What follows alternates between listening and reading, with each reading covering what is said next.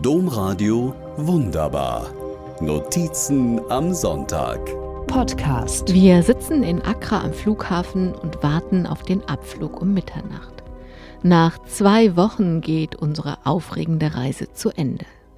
Nach einem Jahr Vorbereitung bin ich mit meinem Oberstufenkurs Interkulturelles Lernen nach Ghana zu unserer Partnerschule im Südosten Ghanas gereist.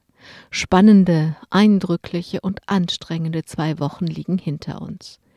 Die Jugendlichen sind mit sagenhafter Herzlichkeit aufgenommen worden und haben übergroße Gastfreundschaft erlebt. Und sie haben erlebt, wie Gleichaltrige in der Schule mit einem Rohrstock geschlagen wurden. Sie sind durch Slums mit dem Auto gefahren und haben in der Hauptstadt in einer von Klimaanlagen gekühlter Shopping Mall ghanaische SIM-Karten für ihre Handys gekauft. Sie haben zugesehen, wie ihre PartnerInnen in der Schule mit Eimern ihr Wasser vom Brunnen auf dem Kopf in die Schule tragen. Sie standen in Schlafsälen mit 100 Betten und in der Schulküche, in der auf offenem Feuer jede Woche dreimal Reis und zweimal Bohnen gekocht wird. Sie haben mit den Kindern aus dem Dorf Fußball gespielt, und keines hatte Schuhe an den Füßen, trotz Schotterpiste.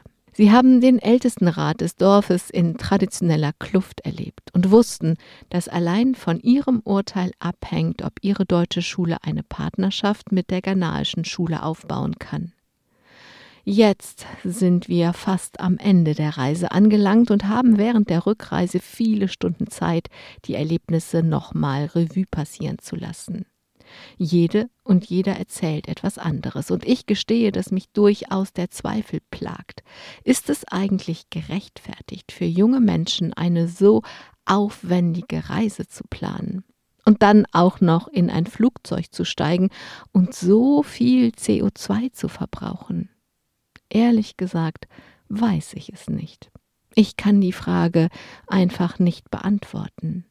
Aber dann sagt eine Schülerin, also, das war einfach eine ganz andere Welt. Unsere Partnerschüler leben ein komplett anderes Leben. Aber irgendwie merkt man, dass wir alle Menschen sind. Wie wunderbar ist das denn? Domradio wunderbar. Mehr unter domradio.de slash podcast.